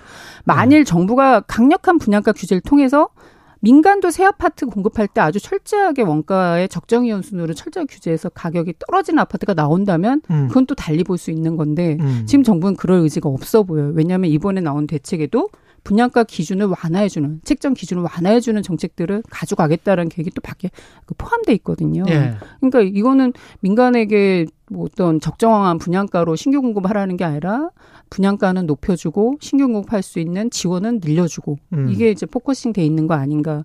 반면 서민들이 원하는 공공주택은 공공주택이 지금 매 역대 정부도 계속 공공주택 확대를 강조했는데 실적은 못 미치고 예. 서민들도 내 집 마련에 그 효과를 갖지 못한 이유 중에 하나가 저는 LH에 있다고 봅니다. 음. LH가 개혁을 해야지만 서민들이 원하는 주택이 나올 수 있다는 겁니다. 가장 크게 LH가 원가 공개를 하지 않는데 원가 주택이 뭔지에 대한 실체가 여전히 없어요. 지금 LH 원가를 밝히지 않고 있습니다. 근데 어떻게 원가 주택이 나올 수 있고 그걸 믿을 수가 없다는 거거든요. 음. 근데 그런 개혁 방안도 포함되어 있지 않고 50만 원 공급하겠다고 5년간 50만 원 공급하면 매년 10만 원씩 공급을 해야 되는데 예. 올해는 사전 청약 3천 호. 3천 공공주택을 호. 예. 그 말, 그 외에는 지금 LH가 과거에? 해왔던 방식의 주택을 지금 LH는 하고 있는 거예요. 음. LH가 과거에 해왔던 공공주택을 어떻게든 바꿔서 원가주택으로 돌려놔야지만 윤석열 정부가 말하는 원가주택 50만 원, 첫 집택 50만 원으로 가는데 지금 LH는 그런 계획을 발표한 게 없습니다. 서울시장의 반지하 일몰제에 관해서는 어떻게 생각하세요 마지막으로? 그거는 이제 반지하는 앞으로 지역구 탈출에 대해서는 군 사회적으로 예. 그렇게 가야 된다라는 건 이미 그렇죠. 여러 번 얘기해왔던 겁니다. 예. 그래서 당연히 앞으로는 그런 이제 새로 건축허가나 내줄 때 반지하 주거 기능을 허용해주지 않는 것은 바람직한 방향이다라고 보여집니다. 그렇지만 지금 현재 이미 반지하에 살고 있는 30만 이상 서울에만 20만 가 구가 있다고 하시더라고요. 예. 그분들에게는 앞으로의 정책이 효과를 내기는 쉽지 않으니까 당장 이분들에게는 주거비 지원 확대라든지 이런 정책들이 좀 나와야 이게 조금 현실적이다라는 판단을 받지 않을까 싶습니다. 예, 알겠습니다. 경실련의 김성달 부동산 건설 개혁본부 국장이었습니다. 고맙습니다. 감사합니다.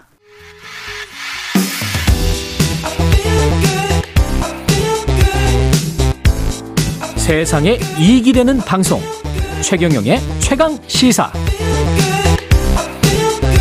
네, 인신 매매 뭐 이게 한국에서 이- 그런 일이 있어라고 생각하시는 분들이 많을 것 같은데 어제 KBS 시사기획 창이 인신매매를 주주, 주제 로 방송을 했습니다. 북한 이야기가 아니고 한국 이야기입니다. 아직도 이 땅에서 인신매매가 존재하는가 놀랍다는 반응이 많았고요. 이번 방송 취재한 KBS 엄진아 기자가 나와 있습니다. 안녕하세요. 안녕하세요. 예.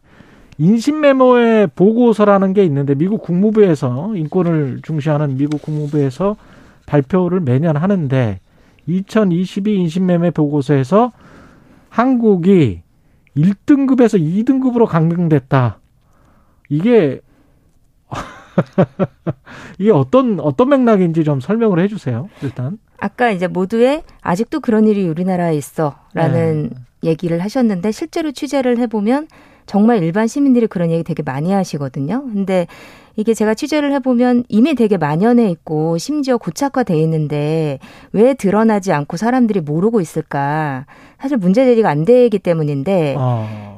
그 문제 제기를 왜 못할까를 제가 이제 취재를 한 건데 예. 미 국무부에서 2등급으로 이제 이번에 그 인심의 보고서에서 우리나라 등급을 하락을 시켰는데 음.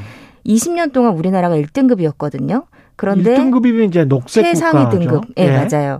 그런데 20년 만에 2등급으로 하락해서 최악의 성적표다. 이렇게 음. 얘기를 하고 있는데요. 아, 사실상 이거는 아, 국제사회가 봤을 때는 심각한 수준이다라는 걸 얘기해주는 방증일 수도 있는데 그렇습니다. 제가 이거를 이제 5월 달부터 취재를 했어요. 근데 예. 그때 이미 이 분야에서 오래 활동한 전문가들은 2등급으로 하락할 것 같다라는 것이 중론이다. 이미 그 세계에서는 알고 있는 내용으로 이제 시간 문제였다. 네, 저도 취재를 한 결과 이 인신매매는 어 있는 것이 아니라 오히려 진화하고 있고 수법이 더 교묘해지고 있다. 한국에서 어, 네, 어떻게 보면 예견된 결과이다. 이런 결론을 스스로 내리기도 했습니다. 이 저 엄진한 기자 만나기 전에 제가 그 관련해서 세계 지도를 보니까 네. 우리처럼 2등급으로 강등되어 있는 나라, 이미 강등되어 있는 나라 중에 그 노란색으로 표시된 나라가 태국, 라오스 네. 이런 나라들이 보이고 예, 빨간색은 뭐 다 아시다시피 북한 뭐 이런 나라들인데요. 우리나라가 계속 녹색이었다가 태국, 라오스와 같은 등급이 지금 된 겁니다. 충격적인 거예요. 그 보고서 내용을 보면 이런 내용이 예. 나오거든요. 아, 계속해서 한국 정부에서 노력을 한다라고 얘기를 했는데 음. 지켜지지 않고 있다. 그러니까 그 맥락을 읽어보면 우리가 계속 기회를 줬는데 너희는 지키겠다, 지키겠다, 개선하겠다고 얘기를 했지만 제대로 된 대책을 내놓지 않고 있고 기본적인 것들, 피해자를 식별하고 가해자를 처벌하고 이런 것들조차 안 하고 있다. 이게 이제 그 핵심 내용이거든요. 그러니까 그렇죠. 사실 기본도 안 하고 있다 이렇게 볼 수 있죠. 그 구체적인 사례가 어떤 것들입니까? 그러니까 사실 이제 국제사회에서 보는 인신매매의 정의가 이렇습니다. 어려운 용어로는 기만이라는 말을 쓰기도 하는데 기망. 쉽게 말해서 거짓된 정보를 이용해서 그러니까 예. 더 쉽게 말하면 사람을 속여서 예. 어딘가로 이동을 시키고 어, 자유를 억압한다고 말하는데 이제 어떻게 강제할 수밖에 없는 조건을 만들어서 여러 가지 형태의 착취를 하는 걸 말합니다. 음. 대표적인 게 이제 성매매에 동원되고 있는 외국인 여성들인데 우리가 이제 보면 뭐 자발적으로 하는 건 아니냐 아니면 돈 벌러 그냥 온 목적을 알고 온 거 아니냐 뭐 음. 이렇게 얘기를 하는데 제가 사례자들을 만나보면 상당히 안타까운 경우들이 많았는데요. 이 분들이 공통점이 있어요. 예. 정보가 매우 열악한 외진 지역에서 살고 있었고 그 외국 현지에서 예. 가족을 위해서 생계를 책임져야 하는 가장이었습니다. 음. 요즘에 뭐 K-드라마, K-팝에서 한국에 대한 호감은 상당히 높고 사람을 너무 잘 믿어요. 그러니까 너무 순수한 거예요, 이분들이. 바로 이 그렇죠. 점을 예. 이용을 하는 건데 예. 이제 일자리를 소개해 주겠다고 해서 한국에 데리고 와서 한국에 데려온 우- 후에 인천 공항에 도착하자마자 여권이나 휴대 전화를 빼앗겨요. 그러고 이제 성매매를 해라 이렇게 강요를 당하는데 우리가 뭐 사실 거절하거나 뭐 도망갈 수 있는 거 아니냐 이렇게 음. 생각할 수 있는데 사실 뭐 입장을 좀 바꿔서 생각을 해보면 누군가 와서. 예, 그 한 명만 믿고 갔단 말이에요. 그 소개업체 한 명만 믿고 그 어느 나라에 떨어졌는데 돈 벌 수 있다고 해서. 예. 근데 말도 안 통하고 정보도 모르고 지리도 모르고 여권도 없고. 아무것도 없어요. 예. 쉽게 도망갈 수 있었겠느냐. 우리가 한번 입장을 그렇죠. 바꿔보면 생각할 예. 수 있을 것 같아요. 이게 하고 싶지 않은 일을 거절할 수 있는 권리가 있을 텐데 네. 그거를 거절할 수 있는 여건이나 상황 그다음에 권리마저도 박탈됐다. 맞습니다. 그런데 예. 단순히 수단적인 그런 부분이 아니라 음. 제가 아까 훨씬 더 교묘하게 진화되고 있다고 말씀드렸잖아요. 예. 여러 가지 종속될 수밖에 없는 장치가 이중삼중으로 사실 이렇게 묶여 있거든요. 예. 저희가 이제 취재한 사례를 말씀드리는 게 좀 이해가 쉬우실 것 같은데 음. 태국 분이셨어요. 예. 근데 이제 태국은 이제 제가 현지 취재도 가봤는데 타이 마사지라는 말 우리가 많이 듣잖아요. 그렇죠. 전통이 2,500년이에요. 그러니까 예. 엄청 오래됐고 그 나라에서는 마사지로 관광을 GDP 20%를 관광 수입으로 벌어들이는데 그렇죠. 그러니까 마사지만 하는 겁니다. 맞아요. 예. 그래서 이분들은 마사지사라는 직업이 매우 친숙한 거죠. 음. 한국에 오기 전에 안마사로 이제 채용할 거야라고 소개를 해준다고 했잖아요. 예. 일주일 동안 어느 공간에서 합숙을 하면서 실제로 지압법 같은 것도 가르쳐요. 어. 선생님도 있고 교육생들도 있어요. 그럼 이 사람들은 당연히 내가 가면 이 일을 할 것이다라고 믿을 거잖아요. 있네. 근데 한국에 딱 오자마자 성매매를 강요를 당해서 난 안 하겠다, 못 하겠다 이러면 나도 모르는 빚이 생기는 거예요. 너가 교육받았던 교육비, 여권 발급비, 우리가 너를 소개해준 소개료 등 해서 기본적으로 200만 원을 내야 되고, 비행기 값. 예. 음. 그런 200만 원을 계속 갚아 나가야 된다. 그래도 나는 성매매는 못합니다 하면 그러면 일종의 위약금 같은 형태로 천만 원을 나한테 내야지 네가 이 업소를 나갈 수 있다. 고리대금이네 완전히. 그렇게 이제 묶여버리니까 음. 이 여성들이 뭐 어떤 짧게는 일주일, 길게는 한 달 가까이 아 반항을 해요.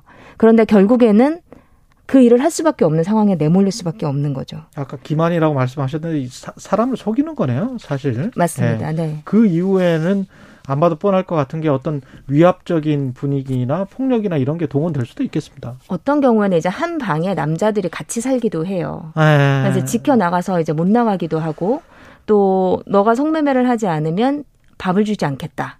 아주 기본적이고 원초적인 방법으로 사람을 교육하기도 하고 제가 만난 어떤 분은 도망쳤는데 그 사진을 찍어서 음. 가족에게 이제 막 보낸다고 협박을 한다든지 그러니까 우리가 뭐 아. 온라인 그루밍 여러 가지 형태의 협박의 그 장치들이 동원이 되는데 예. 다시 한번 상기시켜 드리자면 이분들은 외국인 여성이기 때문에 말을 제대로 할 수도 없고 정보도 할 수 없고 그렇죠. 예, 이런 이제 한계가 있는 거죠. 그, 아, 우리 인식에도 좀 문제가 있는 것 같고요. 외국인을 바라보는. 맞습니다. 그다음에 이제 언론 네. 보도에도 조금 문제가 있- 있지 않았었습니까? 우리 왜 이제 그런 기사 많잖아요. 동남아 네. 여성을 동원한 불법 성매매 업소가 적발됐다. 아. 뉴스 되게 많이 보시잖아요. 그래, 맞아요. 근데 이제 그 우리가 뉴스를 보면서도 아까 잠깐 말씀드렸지만 뭐 알고 왔겠지. 뭐 돈 벌려고 뭐 본인들이 선택한 거 아니야라고 우리가 선입견 쪽에 생각을 하는데 무의식 중에 그게 합법적인 걸로 생각을 했었군요. 이분들이 어떤 배경으로 왔는지 사실 그 내막을 좀 알아보자. 한번 고민해 볼까? 얘기를 들어볼까? 이런 음. 분위기는 사실 안 됐던 거죠. 여성만 있을 것 같지는 않고 지금 저 외국인 남성 노동자도 있을 것 같고 장애인 문제도 있을 것 같은데요. 그 옛날에 그 신한염전 사건도 생각이 나고 맞습니다. 한국인도 예외는 아닐 것 네. 같기도 맞아요. 하고요. 네. 예. 보고서를 보면은 장애인, 아동, 뭐 외국인 남성, 외국인 여성 이런 분들이 이제 많이 거론이 되거든요. 예. 공통점은 있죠. 취약계층이다. 예. 그렇죠. 예. 그래서 실제로 이제 외국인 남성의 사례들도 되게 많이 언급이 되고 있는 부분이긴 합니다. 예. 그 구체적인 사례들을 또 한번 짚어보면 또 더 다가올 것 같은데요. 이제 한국 국적 배를 타고 있는 어선원 문제예요. 그러니까 예. 사실 이 문제가 아 제가 정말 너무 취재를 하면서 마음이 답답해서 음.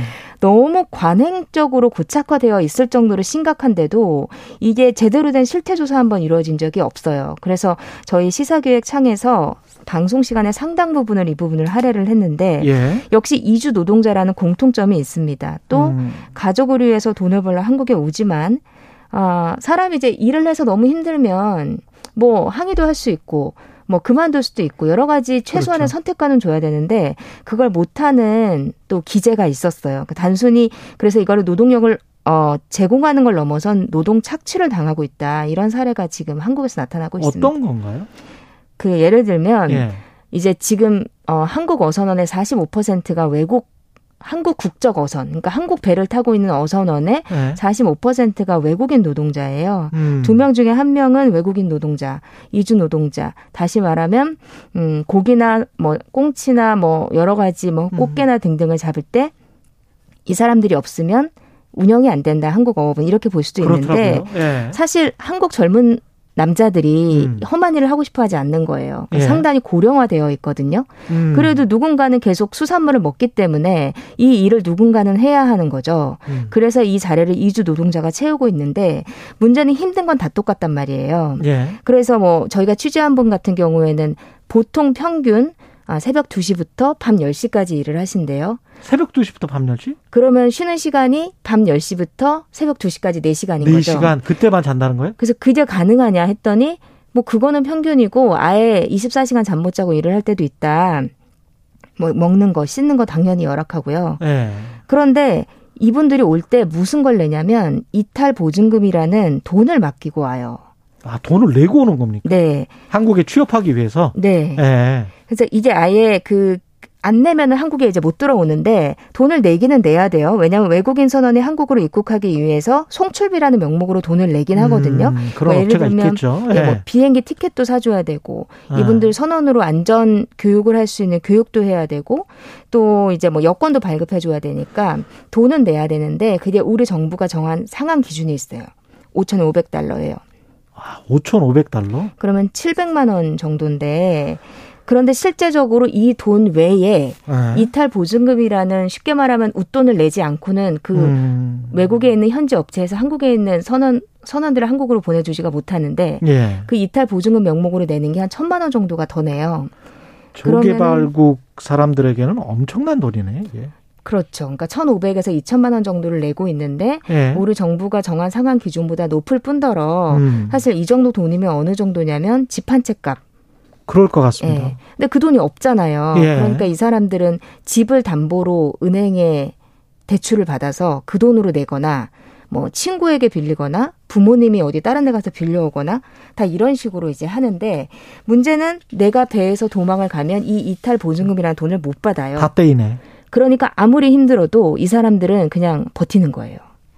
그러니까 2천만 원은 일종의 이제 자기 몸값에 관한 보증금처럼 여기고 선장은 그걸 활용해서 마음대로 노동 착취를 할 수 있는 그런 구조군요. 그러니까 아까 제가 서두에 길게 말씀드렸지만 우리가 네. 필요해서 이 사람들이 이제 한국에서 일을 하는 거잖아요. 음. 그럼 사실은 노동에 대한 대가를 어느 정도 줘야죠. 더잘 그렇죠. 주지는 못하더라도. 네. 그런데 이제 그 돈을 주면 비용이 많이 올라가니까 음. 주고 싶지 않으니까 오히려 반대로 오히려. 선원에게 당신이 2천만 원이든 1천만 원이든 돈을 미리 와라. 어떤 상황에서도 도망가면 안 된다. 힘들어서 나가게 만들어 버리는구나. 네. 그런 문제가 이제 생기는 거고. 음. 참 답답하네요. 예, 여기까지 듣겠습니다. 예. KBS 시사기획창의 엄진아 기자였고요. 시사기획창 한번 보시면 좋을 것 같습니다. 8월 17일 수요일 KBS 1라디오 최경영의 최강시사였습니다. 고맙습니다.